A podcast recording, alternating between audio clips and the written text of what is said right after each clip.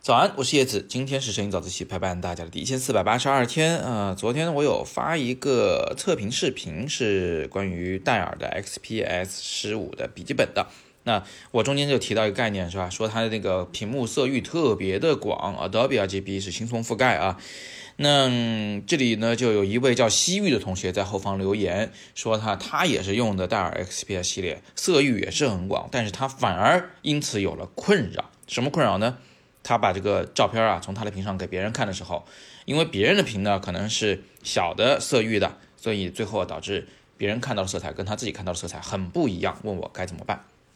那么这里呢，我先要做个呃科普啊，让所有人都能听得懂我们在聊什么，是吧？因为摄影早自习的听众呢是真的是呃从老到少，从男到女，从这个这个摄影爱好者到职业摄影师都有，所以我们还是大致解释一下，大家多加耐心啊。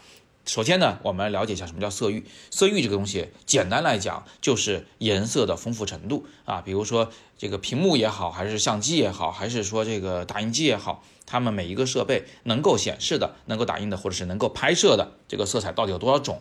这个色域越广，你能拍到的色彩、显示的色彩就越多啊，明白吧？那么 Adobe RGB 和 sRGB 哪个更大呢？那显然是 Adobe RGB 嘛？为什么？因为 sRGB 那个前边那个小写的 s 啊，你可以把它理解为 small，就是小的，它是个很小的色域，是个基础色域。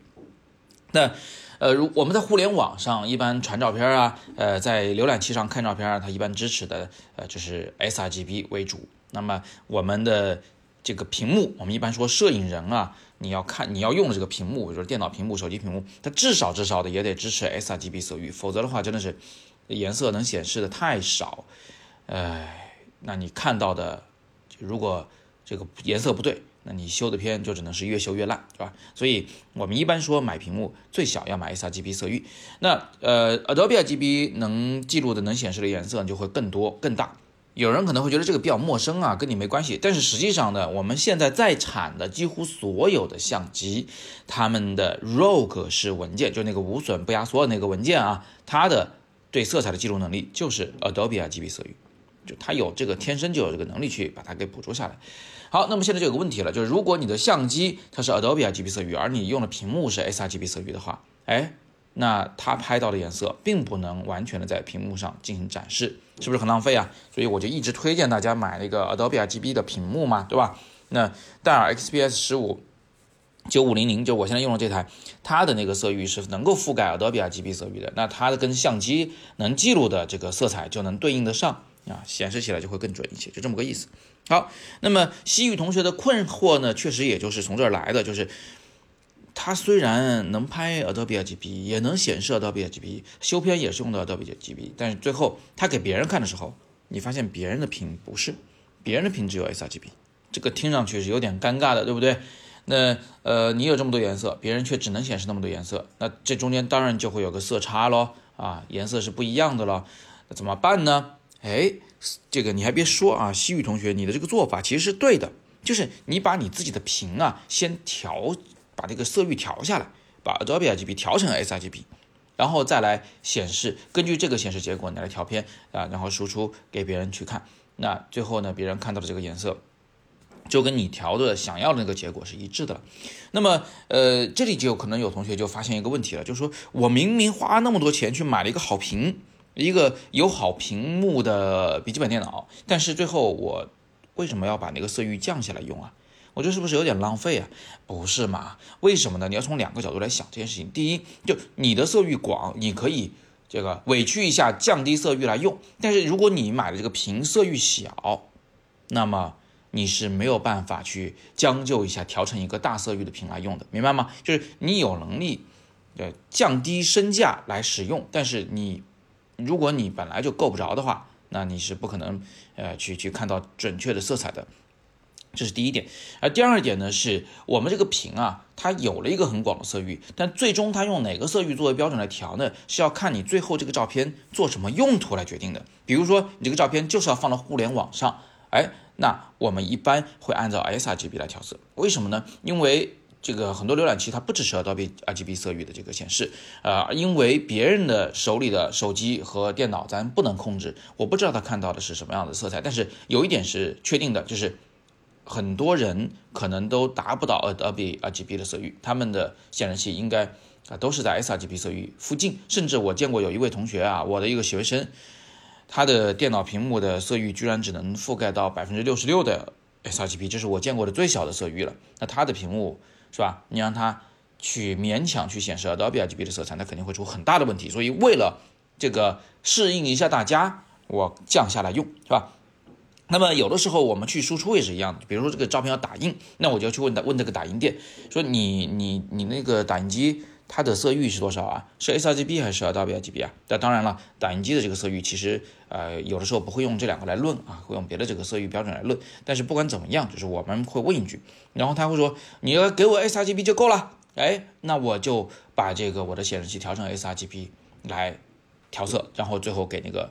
打印商他去打印下来。如果我去找一个艺术微喷，是吧？这个机器很高级，是吧？几十万的这个打印机，几十万块钱的这个打印机，然后我问他说，那个，嗯，你那儿能不能输出，能不能覆盖得了那个 Adobe RGB 啊？他说能。哎，那我就把这个屏幕放在 Adobe RGB 的色域下来进行调片啊。最后呢，尽量的保证我看到的显显示结果和我最后的打印结果是一致的。所以呢，你的这个屏肯定是色域越广越好，因为广了以后，你就更能够有权利放低身价去适应别人的色域标准，去这个输出你的照片。这个逻辑基本上就是这么回事儿啊。所以，呃，西域同学，你提了一个困惑，最后呢，哎，歪打正着的，你的做法却是完全正确的，好吧？呃，有没有更好的方法？没有，主要是你要想通这个逻辑。你就是应该这么做的才对，但是呢，你也要知道，就是平时你要根据这个照片最终是干什么用啊，最终的输出或者显示设备是什么，来决定你这个照片到底应该在 Adobe 还是在 sRGB 下去确定它最后的色彩。另外多说一句啊，多说一句，就是一般我们即便是要把呃照片最后输出到这个 sRGB 的小色域里面去去显示啊，我们也可能会在 Adobe RGB 的色域下进行修片，修完片最后。我把显示器切到 sRGB，我再去做最后的一个调整啊，小幅度的一个调整。为什么呢？因为毕竟我们的相机已经记录了那么多种色彩，那我当然要在更广的色域下对它进行修片，才啊能够尽量的保证这些色彩不损失了，对吧？顺便再顺便一下，就是我们的 Photoshop 里面其实有一个选项，它的位置呢是在。图像菜单就顶部图像啊，不是，对，对不起啊，编辑菜单，编辑菜单里面有一个叫颜色设置的东西，在那个里面，第一项就是那个工作空间 RGB 那个选项里面啊，可以下拉选为 Adobe RGB 或者是其他的一个呃这个色域的工作空间。那么这里呢，我建议大家，如果你的显示屏是只有 sRGB 的，把这个地方的选项选为。sRGB 的工作空间，如果你的屏幕的色彩是这个呃 Adobe RGB 的色域比较广的，那你就把这个地方选为 Adobe RGB（ 括号一九九八）这个选项。这样的话呢，你看到的色彩会呃更准，然后修片的时候呢，所保留的这个色彩信息会更多。那关于色彩科学的东西啊，其实是一个挺复杂的学科啊。这个有机会我们以后再慢慢的聊。只不过呢，因为这个呃，可能不是所有人都需要学的这么深入，所以大家如果感兴趣的话，你们其实可以去网易云课堂搜索“色彩管理”这门课，是我讲的。那里面呢是讲的非常的系统全面，好吧？那今天我们就聊这么多啊！别忘了今天晚上有直播课，又是免费的，而且今天晚上讲的干货，讲怎么样去拍红叶。大家戳今天的微信公众号“声音早自习”帖子底部的阅读原文进去，就是我们的直播间，我站在那里等着大家。咱们晚上八点见。今天是摄影早自习陪伴大家的第一千四百八十二天，我是叶子，每天早上六点半，微信公众号“摄影早自习”，不见不散。